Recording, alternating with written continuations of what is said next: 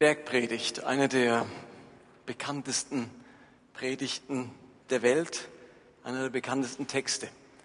Und wir haben uns gesagt, wir möchten uns diesen Text vornehmen. Und ich glaube, den hat man noch nie ausgepredigt. Wahrscheinlich wenn, in dreißig Jahren werden wir immer noch Predigten über die Bergpredigt hören. Und wir haben die Seligpreisungen im letzten Jahr durchgenommen und jetzt machen wir weiter mit Vers dreizehn bis sechzehn. Ich lese das einmal vor. Diese Verse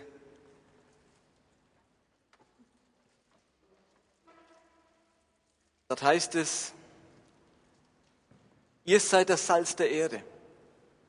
Wenn jedoch das Salz seine Kraft verliert, womit soll man sie ihm wiedergeben?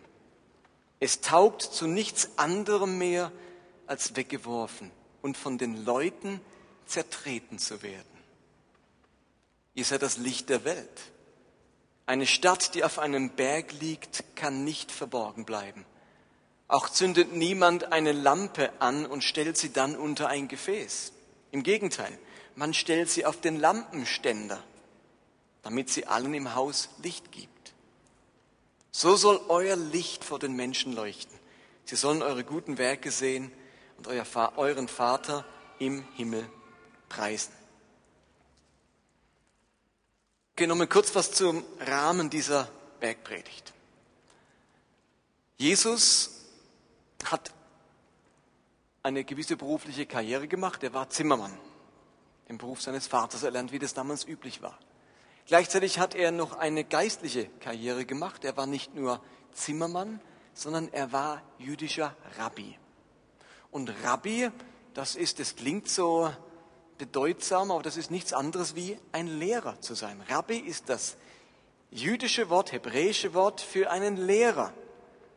Und manche Bibeln übersetzen es mit Meister. Das wäre so die griechische Übersetzung Meister, aber eigentlich Meister, das klingt so wie Sklave, der zu seinem Herrn Meister sagt oder so. Also wenn man an einen Betrieb denkt, wo es einen Lehrmeister gibt, dann wäre das schon viel näher dran, die Übersetzung Meister. Aber letztlich ist ein Rabbi ein Lehrer und ein Lehrer ist man erst dann, wenn man was hat. Was braucht jeder Lehrer? Schüler. Schüler, er braucht Schüler. Ohne Schüler ist man kein Lehrer. Und Jesus hatte eine ganze Reihe Schüler, nämlich zwölf an der Zahl. Das Wort Jünger ist auch wieder so ein frommes Wort. Mathetes, griechisch, heißt eigentlich nichts anderes wie Schüler. Aber Rabbi und Jünger, das klingt dann gleich so wie damals vor zweitausend Jahren weit weg. Lehrer und Schüler ist plötzlich ganz nah bei uns. Das kennen wir, ist unsere Welt. Lehrer und Schüler. Und wenn man dann die Jesus-Filme anschaut, dann hat man den Eindruck, dass die Schüler von Jesus ganz schön oft sitzen geblieben sind. Denn die sind so Männer um die vierzig mit langen Bärten oder in den Jesus-Filmen. Die sind so ganz alte Knacker, diese, diese Schüler von Jesus. Deutlich älter als er selbst. So Dauersitzenbleiber, so ewige Studenten sind so in den Jesus-Filmen seine Schüler. Aber das ist natürlich Quatsch. Jesus hatte Schüler, die waren deutlich jünger, als es in den Filmen gezeigt wird. Lass mich kurz was zum jüdischen Schulsystem sagen. Es gab drei Schularten im Judentum, ähnlich wie heute. Da gab es die Grundschule, sogenannte Bet-Sefer nannte man diese Schule. Dort wurden Kinder zwischen fünf und sechs Jahren eingeschult. Da kamen sie in die Bet-Sefer. Hebräischer Ausdruck heißt auf Deutsch Haus des Buches. Was meint ihr, um welches Buch ging es da in dem Schulhaus? Welches Buch haben die wohl durchgenommen? Natürlich die Tora, das Alte Testament, Tanach auch genannt. Es war übrigens das einzige Buch, das die Juden hatten und es war vor allem das einzige Schulbuch, das die Juden hatten.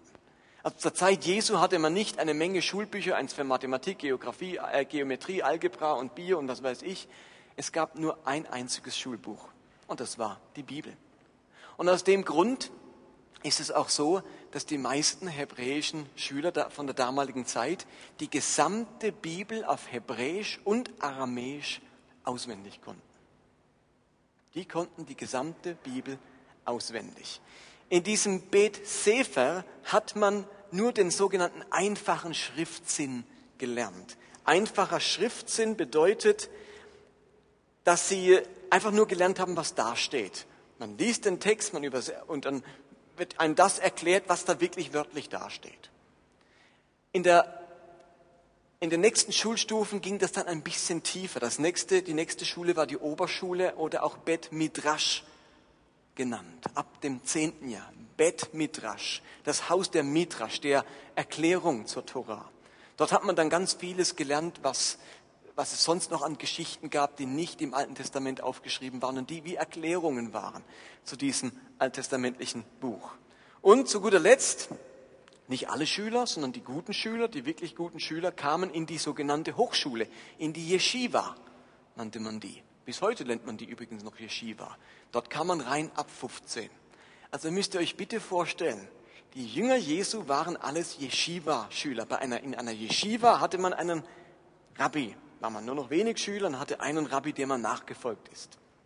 Und es waren zum Teil Rabbis, die in der Synagoge unterrichteten, aber auch oftmals gab es Wanderprediger. Ja? Man ist mit dem Rabbi eine Zeit lang um die umhergezogen. Und Jesus hatte nun Schüler in der Yeshiva und die waren alle so ab fünfzehn Jahre alt, zwischen fünfzehn und achtzehn. Ist euch das bewusst? Beim Jesus-Film sind die zwischen fünfundzwanzig und vierzig. In Wirklichkeit ist unser Johannes und unser Petrus und unser Jakobus und unser Thaddäus und wie auch immer sie heißen, Schüler in der Yeshiva zwischen fünfzehn und achtzehn Jahren. Nicht so alte Kerle. Und als Jesus jetzt in der Bergpredigt eine Unterrichtsstunde hält, ihr müsst euch vorstellen, der hält jetzt eine Unterrichtsstunde. Der geht mit ihnen auf einen Berg und sagt seinen Schülern so, heute gibt es mal wieder eine ordentliche Lektion. Ich lege euch jetzt mal die Tora aus. Und dann unterrichtet er sie und weil man natürlich wusste, ein guter Rabbi, sind viele Menschen mitgezogen und haben sich wie drumherum gesetzt. Aber eigentlich spricht er zu seinen Jüngern, obwohl viele vom Volk da mitgekommen sind. Und dann heißt es in Vers eins von der Bergpredigt, als er aber das Volk sah, ging er auf einen Berg und setzte sich und seine Jünger, seine Schüler traten zu ihm. Und jetzt kommt ein witziger Satz, Vers zwei, und er tat seinen Mund auf, lehrte sie und sprach. Und jetzt fängt die Bergpredigt an. Was ist an dieser Formulierung komisch? Er tat seinen Mund auf, lehrte sie und sprach. Also ich habe noch keinen Lehrer erlebt, der mit geschlossenem Mund unterrichtet.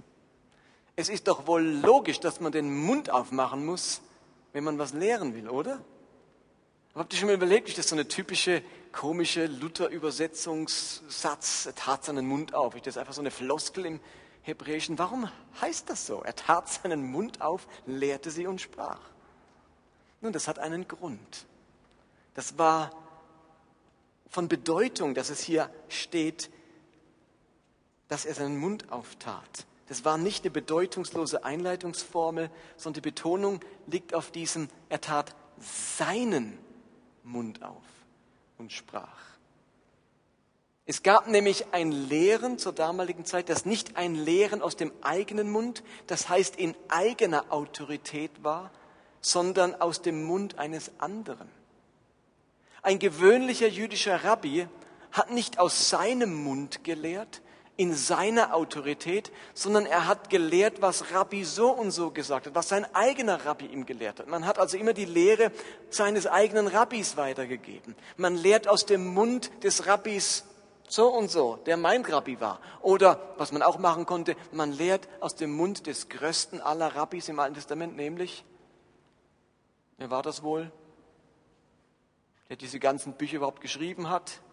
Mose, natürlich, man lehrt aus dem Mund des Mose. Aber dass jemand aus dem eigenen Mund lehrt, in eigener Autorität, das war etwas ganz, ganz Spezielles. Wenn es also heißt, Jesus tat seinen Mund auf, dann heißt das mit anderen Worten, dass er als Bevollmächtigter Gottes lehrte. In eigener Autorität, mit eigenen neuen Lehren und nicht als Schriftgelehrter und nicht als gelehrten Schüler. Und genau das wurde auch bereits angekündigt im Alten Testament vom Messias. Es heißt, wenn der Messias kommen würde, dann würde Gott selbst seine Worte in seinen Mund legen. Nicht die Worte irgendeines Rabbis, sondern Gottes eigene Worte werden in seinem Mund sein. Und das steht in fünfter Mose achtzehn. Dort kündigt Mose bereits an, dass einmal, wenn der Messias kommt, der aus seinem eigenen Mund lehren wird. Da heißt es, ich will einen Propheten wie dich, Mose, einsetzen, den ich aus ihrem Volk erwähle. Diesen Propheten werde ich mein Wort oder meine Worte in den Mund legen und er wird dem Volk alles sagen, was ich ihm auftrage. Jesus lehrt aus seinem Munde, in eigener Autorität, in der Autorität als Sohn und Gesandter Gottes. Und die Menschen haben das gemerkt. Sie haben gemerkt, dass dieser Jesus völlig anders unterrichtet und lehrt, wie sie das gewohnt waren aus der Bet-Sefer oder der Bet Midrash. Sie haben gemerkt, unser Yeshiva-Lehrer, der, der, der unterrichtet ganz anders. Mit wahnsinniger Autorität und, und der, der traut sich zu, was Neues zu sagen. Der repetiert nicht nur, was die Rabbis schon vor hundert und von fünfhundert Jahren gesagt haben. Und deswegen heißt es im Markus-Evangelium, sie waren von seiner Lehre tief beeindruckt, denn er lehrte sie nicht wie die Schriftgelehrten, sondern mit Autorität, mit Vollmacht, griechisch Exousia. Er lehrte sie mit Autorität. Das war ein großer Unterschied zu den sonstigen Rabbinern. Und nun begegnen wir in der Bergpredigt solch einer vollmächtigen Lehre.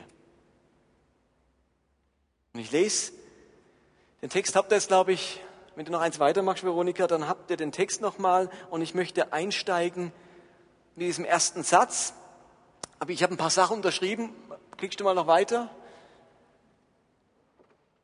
Da sagt Jesus erst, ihr seid das Salz der Erde. Vers vierzehn, ihr seid das Licht der Welt. Dann sagt er, eine Stadt, die auf dem Berg liegt, kann nicht verborgen bleiben. Und dann auch zündet man eine Lampe nicht an und stellt sie unter ein Gefäß. Jesus bringt in dieser kurzen ersten Rede, Lehreinheit, vier Bilder. Er vergleicht seine Schüler mit vier Dingen, nämlich mit dem Salz, mit dem Licht, mit einer Stadt und mit einer Lampe. Das sind seine vier Vergleichspunkte, die er bringt. Und lasst uns mal anschauen, was Jesus nun damit meint. Und ich muss zugeben, es ist nicht so einfach, einen so bekannten Text, den wir alle schon so oft gehört haben, nochmal auf spannende Weise zu bringen. Insofern sagt ganz demütig Herr Jesus, auch wenn es ein alter Hut ist, ich möchte heute was lernen, okay? Außerdem macht es mir damit einfacher. Salz der Erde, ich lese den Vers nochmal vor. Ihr seid das Salz der Erde. Wenn jedoch das Salz seine Kraft verliert, womit soll man sie ihm wiedergeben? Es taugt zu nichts anderem, als weggeworfen und von den Leuten zertreten zu werden. Ist euch schon mal beim Lesen der Gedanke gekommen, wie kann Salz seine Kraft verlieren? Das sieht man einfach so, wenn das Salz kraftlos wird oder wenn es geschmacklos wird, wirft man es weg und die Leute zertreten es. Das ist für uns ja völlig fremd, dieser Satz. Wer von euch sagt sich, ui, jetzt muss ich aber Salz aus dem Salzstreuer wegschütten, es ist nicht mehr salzig. Habt ihr das schon mal erlebt? Wisst ihr, ist euch allen klar, dass Salz gar nicht nicht salzig sein kann? Wenn jemand in tausend Jahren in euer Haus kommt und findet euren alten Salzstreuer und probiert das Salz, wisst ihr was? Dann ist es immer noch salzig. Salz hört nicht auf, salzig zu sein. Warum sagt dann Jesus, wenn das Salz nicht mehr salzig ist, schmeißt man es weg? Interessiert es irgendjemand? Ich sag's euch, ich verrat's euch. Unser heutiges Salz ist reines Natriumchlorid. Wir haben Salz in Reinform. Ja, und dieses Natriumchlorid ist nicht giftig oder höchstens in hohen Mengen. Und wenn man das auf die Zunge bekommt, dann schmeckt es salzig. Aber zur Zeit Jesu gab es kein reines Natriumchlorid. Die hatten noch nicht die Abbaumethoden und die Möglichkeiten, sondern das Salz, von dem hier die Rede ist, das wurde wahrscheinlich in der Gegend vom Toten Meer gewonnen und das enthielt neben Natriumchlorid noch andere Bestandteile wie Kalk, Magnesium und Pflanzenreste. Es war also eine Mischsubstanz, kein reines Natriumchlorid. Zudem war die Aufbewahrung vom Salz nicht so einfach. Damals gab es keine luftdichten oder wasserdichten Behälter. Jesus konnte nicht, oder die Menschen damals sagen, bring mir mal eine Tupperware her und da machen wir das Salz rein. Das hat man auf, auf Hügeln aufgeschichtet. Das gab es einfach in jedem Dorf, gab es einen Hügel mit Salz. Und wisst ihr was, dann hat es geregnet. Wenn man es nicht zu schnell verbraucht, dann hat es geregnet. Und dann hat der Regen das Natriumchlorid aufgelöst. Das ist unten rausgelaufen. Und wisst ihr, was übrig blieb? Kalk, Magnesium und Pflanzenreste. Salz, das seine Salzhaftigkeit verloren hat. Das war immer noch, das war immer noch so eine weiße Substanz, aber die war zu nichts mehr zu gebrauchen, die war nicht mehr salzig. Das Salz wurde weggeschwemmt. Und was hat man dann damals gemacht mit diesem Haufen? Man hat es zum Straßenbau verwendet. Man hat tatsächlich diese Reste auf die Straßen gekippt und hat damit Unebenheiten und Löcher ausgeglichen. Und deswegen sagt Jesus, wenn das Salz seine Kraft verliert, dann wirft man es hinaus und die Leute treten drüber. Das war damals so üblich. Ja, man hat diesen Rest genommen und hat ihn auf die Straßen geworfen und die Leute sind drüber gelaufen. Das ist also nicht eine Gerichtsandrohung, wenn ihr und dann treten die Leute und so weiter. Das war ein ganz normales Geschehnis. Und trotzdem sagt Jesus, wenn das mal passiert ist, dann ist der Haufen zu nichts mehr zu gebrauchen. Es ist insofern doch eine Warnung an uns, dass uns das nicht passieren soll. Und jetzt vergleicht Jesus seine Schüler mit Salz. Salz für die Erde. An was denkt er denn jetzt? Was ist denn der Vergleichspunkt? Nun, das ist nun wirklich nicht schwer und das weiß jeder von uns. Salz hat vor allem drei Hauptaufgaben. Die erste ist, Salz ist vor allem für uns alle in unserer täglichen Nahrung Geschmacksverstärker. Salz bringt den Geschmack hervor. Wir alle kennen es, wenn es fade schmeckt. Es sorgt für guten Geschmack. Salz ist ein Genussmittel. Es erhöht den Genuss einer Speise. Und ihr müsst euch da vorstellen, heute sind wir wirklich ausgefeilt. Wir haben da Maggi, oder sagt ihr Schweizer Matschi? Heißt das, sagt ihr wirklich Matschi?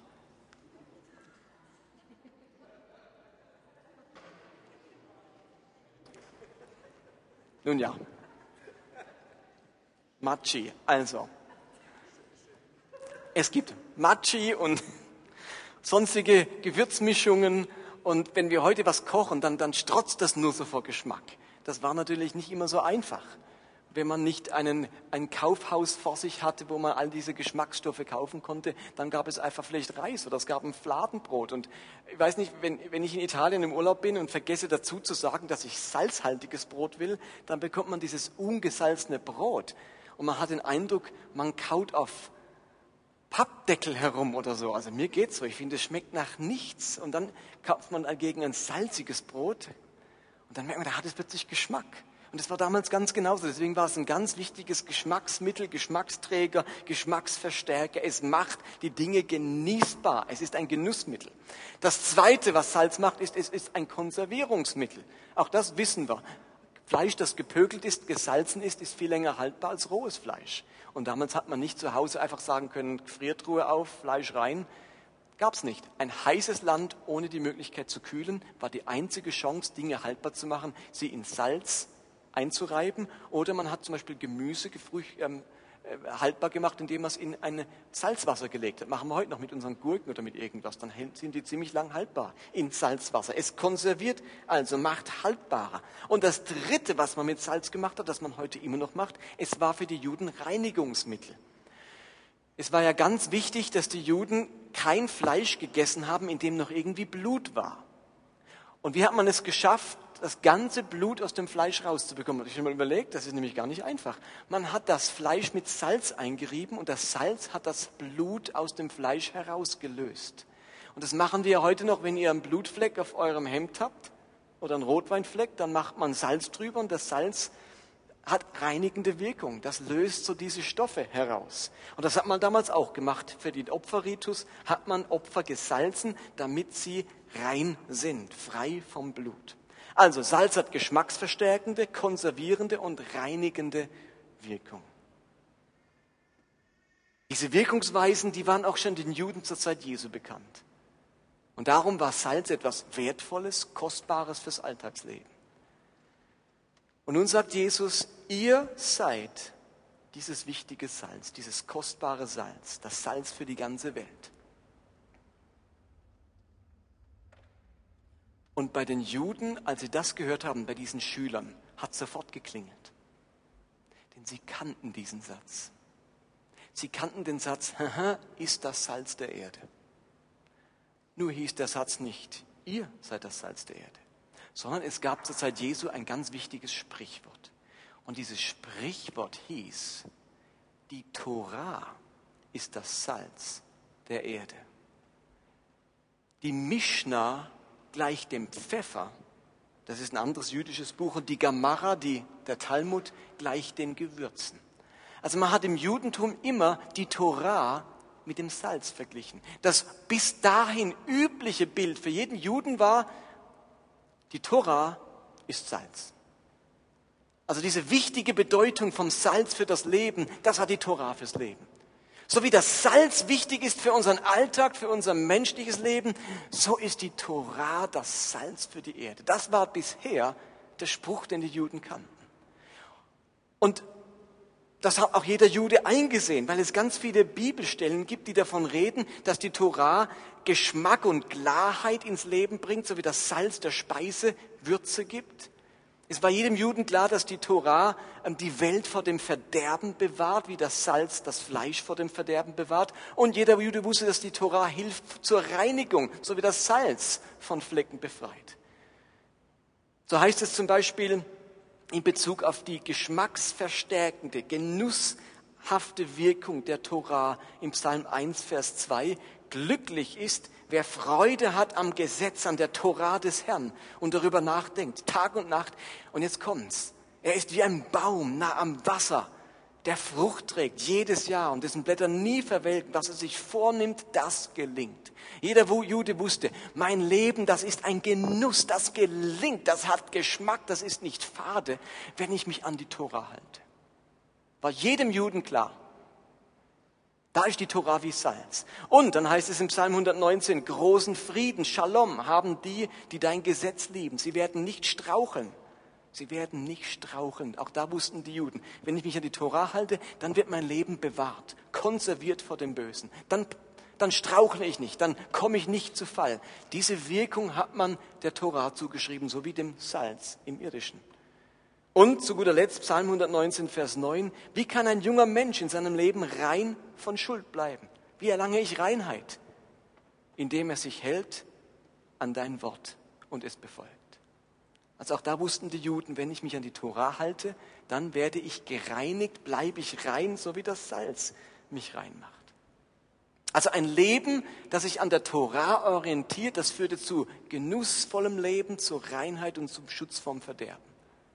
Und jetzt macht Jesus diesen bedeutsamen Switch und er bringt was Neues. Und er sagt nicht, ihr wisst ja, was der Rabbi so und so gesagt hat, die Tora ist das Salz der Erde. Sondern er sagt was Neues und er sagt, übrigens, meine Yeshiva-Schüler, ihr seid das Salz der Erde. Das ist eine Revolution, wenn den Jüngern passiert, hey, pst, Jesus, die Tora ist das Salz der Erde, pst, darf man nicht sagen, wir. Und doch sagt Jesus, mit Autorität sage ich, ihr seid das Salz der Erde. Ihr Jünger, ihr Schüler, die an mich glaubt und mir nachfolgt, ihr seid dieses Salz der Erde. Ihr seid Menschen, die menschgewordene, die fleischgewordene Tora, wenn ihr mir nachfolgt. Ihr sollt den Menschen Geschmack ins Leben bringen. Ihr sollt die Menschen vor dem Verderben bewahren. Und ihr sollt Reinheit und Heiligkeit auf diese Welt bringen. Und dieser Gedanke, wisst ihr was, der ist eigentlich gar nicht neu. Den hat eigentlich das Alte Testament schon lange angekündigt. Im Propheten Jeremia heißt es nämlich, der Bund, den ich dann mit dem Volk Israel schließen will, sagt Gott, wird völlig anders sein. Völlig anders, eben was ganz Neues. Ich werde ihnen meine Tora nicht auf Steintafeln, sondern in Herz und Gewissen schreiben. Ich werde ihr Gott sein und sie werden mein Volk sein, sagt der Herr. Also dort wird bereits angekündigt, dass irgendwann der Tag kommt, wo die Tora eben nicht auf Stein gemeißelt ist, sondern wo sie Fleisch wird, wo Menschen, wo Gottes Volk zur fleischgewordenen Tora wird. Diese Tora, die Gebote Gottes, das Wort Gottes ist plötzlich in unser Herz hineingeschrieben. Und Jesus wusste, dass der Tag kommt und er kam jetzt. Und er hat seinen Jüngern gesagt, heute ist sozusagen dieser Tag erfüllt. Heute seid ihr die fleischgewordene Tora. Ihr seid jetzt das Salz der Erde und nicht länger irgendein Buch oder eine Schriftrolle oder Steintafeln. Ihr seid die Verkörperung der Tora, wenn ihr mir nachfolgt und an mich glaubt. Ich glaube, er konnte seinen Jüngern gar nicht mehr Bedeutung verleihen als durch das. Weil der Geist Gottes uns Werte und Gebote ins Herz schreibt, sind wir nun das Salz der Erde, so wie zuvor die Tora. Es geht nicht darum, dass die Tora plötzlich unwichtig wäre. Der entscheidende Punkt ist, dass die Tora plötzlich Beine bekommt. Sie lebt.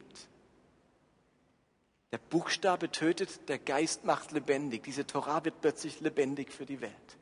Und das war für die Jünger, also nach so einer Schulstunde, da muss man erst mal das Znüni haben. Ihr seid das Salz der Erde. Junge, wir sind die Tora. Und wisst ihr, wie die Juden Tora behandelt? Wenn ihr mal eine Führung in der Synagoge gemacht habt, dann wisst ihr, dann darf nur der Rabbiner oder irgendein Angestellter der Synagogenvorsteher darf die Tora aus dem Schrank nehmen. Und dann legt er sie hin und sie ist in einem, in einem Tuch eingewickelt. Und dann darf man sie nicht mit den Fingern berühren, sondern er hat so einen Griffel mit, einem, mit einer Hand aus Eisen vorne. Mit der fährt man dann über die einzelnen Linien. Man darf sie nicht berühren. Die war kostbar. Das war der Schatz einer jeden Synagoge, eines jeden Dorfes. Noch heute ähm, haben die einzelnen Synagogen hier auch in Basel ähm, Syna- ähm, Torarrollen, die sind mehrere hunderttausend Franken wert. Und dann spart man, bis man sich so eine Torarrolle leisten kann. Das ist der große Schatz. Und Jesus sagt, ihr seid dieser große Schatz der Welt. Nicht die Torarrolle, ihr seid es. Und dann, dann hängt da gerade noch eins hinten drauf und sagt, zweiter Satz, ihr seid das Licht der Welt. Oder besser übersetzt, ihr seid das Licht für die ganze Welt. Nun, wenn man an das Licht für die Welt denkt, an was denkt man sofort? Die Sonne, absolut. Sie ist das Licht schlechthin. Und nun gab es ebenfalls ein Sprichwort von den Römern zur damaligen Zeit. Die Römer haben gesagt, dass die zwei notwendigsten Dinge des ganzen Lebens und der ganzen Welt sind Sonne und Salz. Das war ein Sprichwort der Römer. Die zwei wichtigsten Dinge auf der Welt sind Sonne und Salz.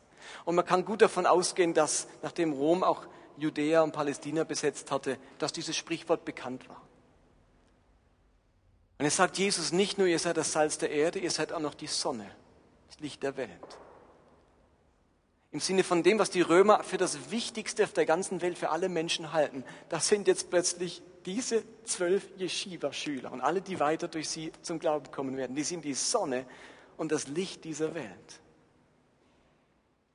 Ich meine, mit der Tora verglichen zu werden, ist das schon eine ungeheure Ehre. Aber jetzt auch noch mit der Sonne verglichen zu werden, das sprengt alle Grenzen. Aber der Grundgedanke bei der Sonne ist ganz ähnlich wie beim Salz. Ich glaube, Jesus sagt da nichts Neues.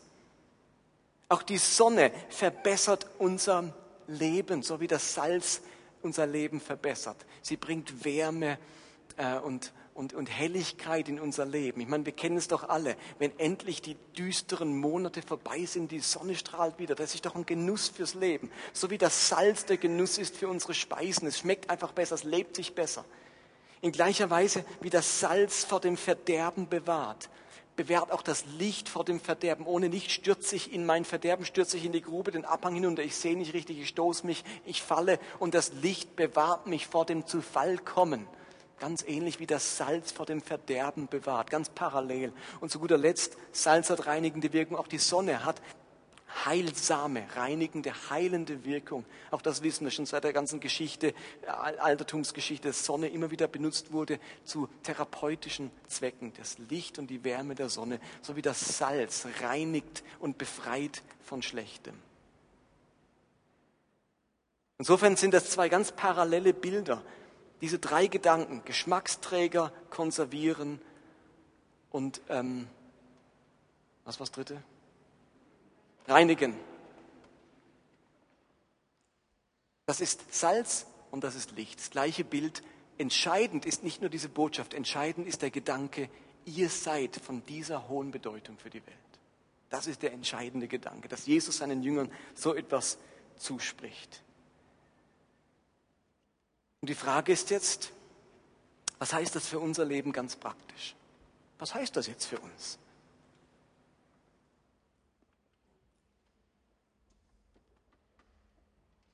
Lasst uns doch mal kurz diese drei Dinge nochmal anschauen und überlegen, wie sieht das für unser Leben aus? Als Salz und Licht der Welt sollen wir Geschmack in die Welt hineinbringen. Genuss, dass das Leben angenehmer, geschmackvoller wird.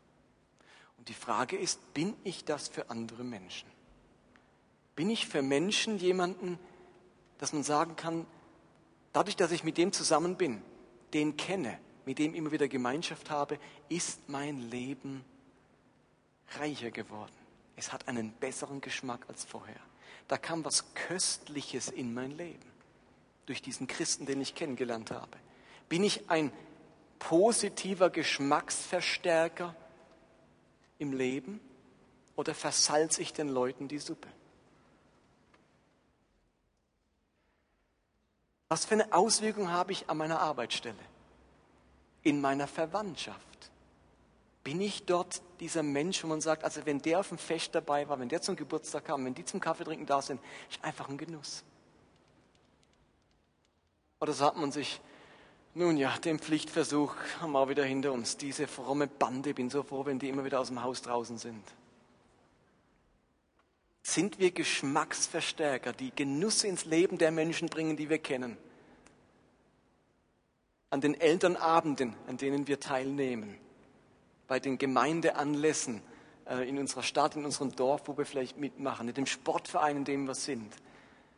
Wie sind wir dort? Sind wir dieses positive Salz, dieses Licht, das Wärme bringt und wo man sagt, ach, das tut einfach gut. Ist immer schön, wenn die dabei sind. Also wenn die dabei sind, ist immer gut. Jetzt haben wir den Ruf.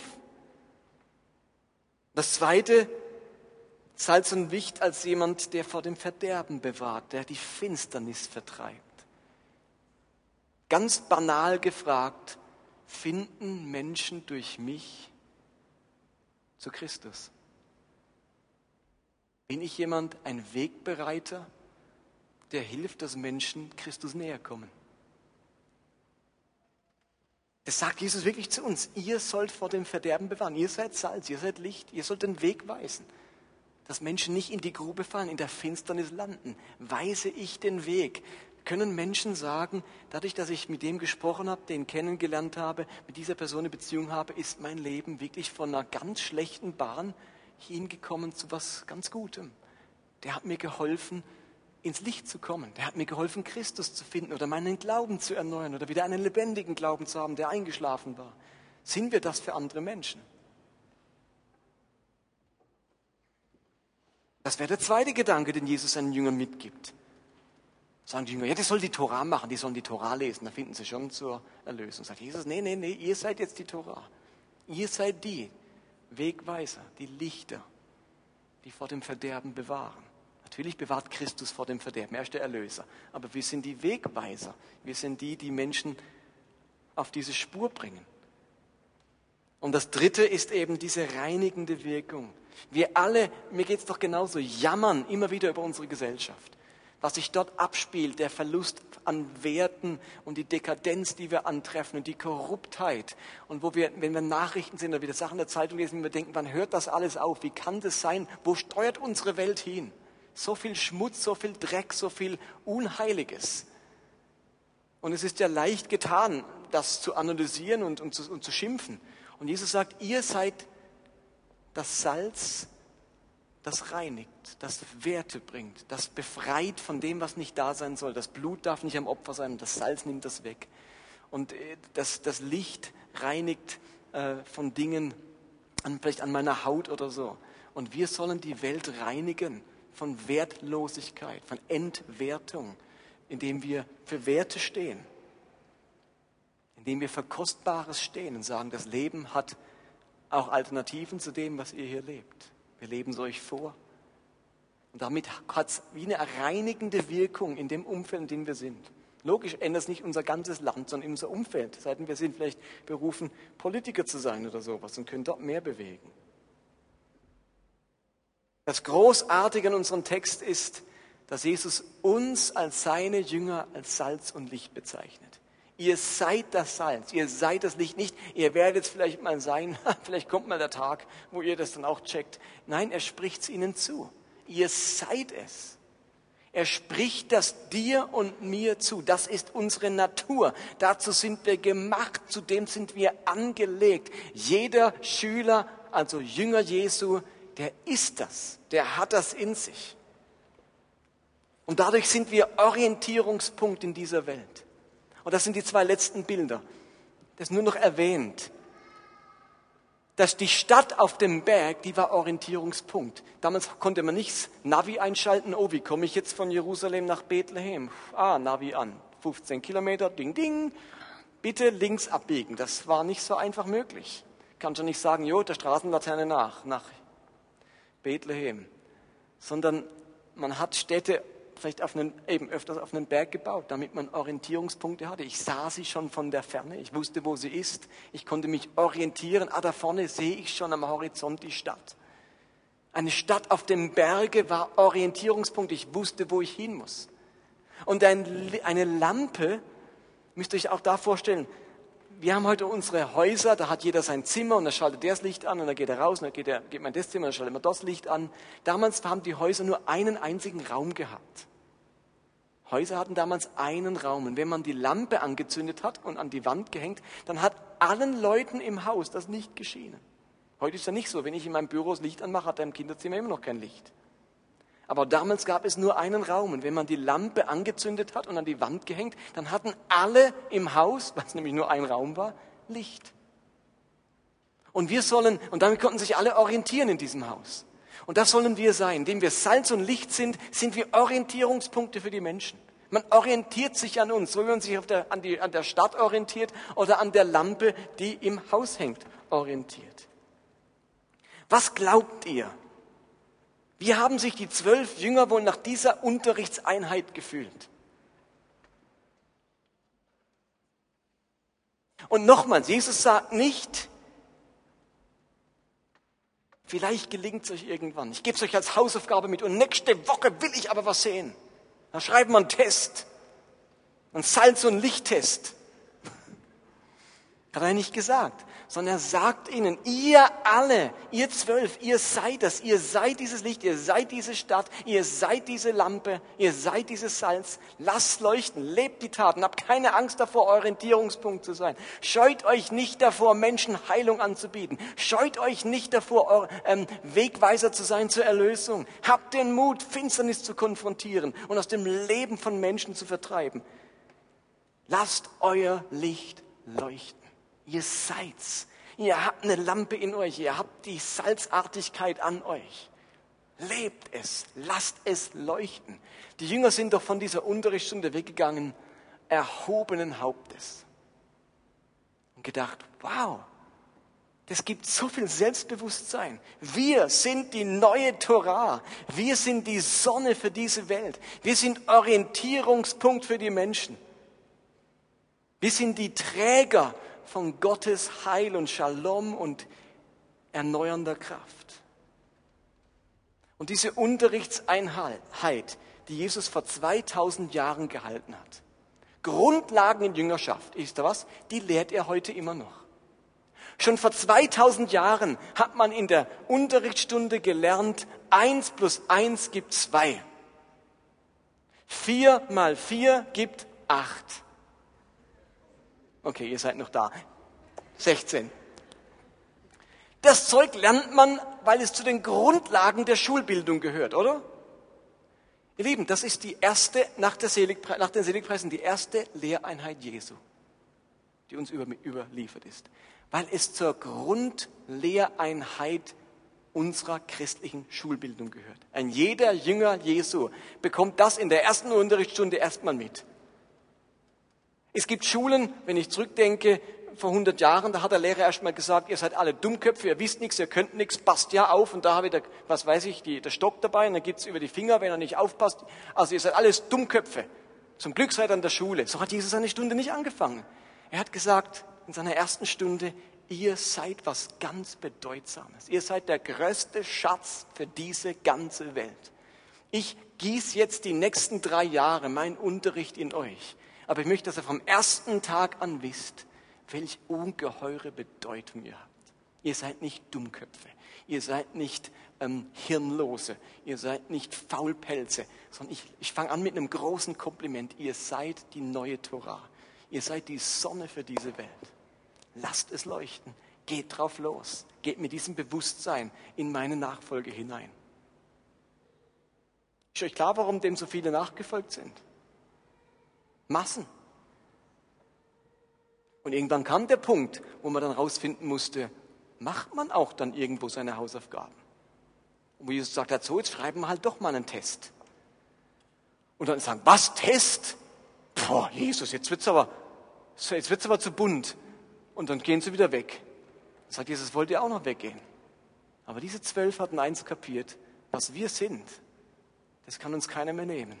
Wir gehen, wohin sollten wir gehen? Du hast Worte ewigen Lebens. Wenn man sowas gehört hat, in deiner ersten Schulstunde geht man nie mehr von dem Lehrer weg, weil es Worte ewigen Lebens sind. Und dies sagt Jesus zweitausend Jahre danach immer noch, immer noch seine Unterrichtsstunde an uns alle. Und so hat die Bergpredigt begonnen und so beginnt heute die Bergpredigt zweitausendelf für uns. Und ich möchte euch gerne entlassen mit diesem Gedanken. Ihr seid das Salz der Erde, ihr seid die neue Tora, ihr seid das Licht der Welt, ihr seid die Sonne für diese Welt, ihr seid es. Und jetzt singen wir nochmal das Lied, das wir am Anfang gelernt haben, wo es darum geht, dass Jesus scheint, dass er das Licht ist und es in uns hineinscheint. Sein Wort, seine Torah in uns hineinstrahlt.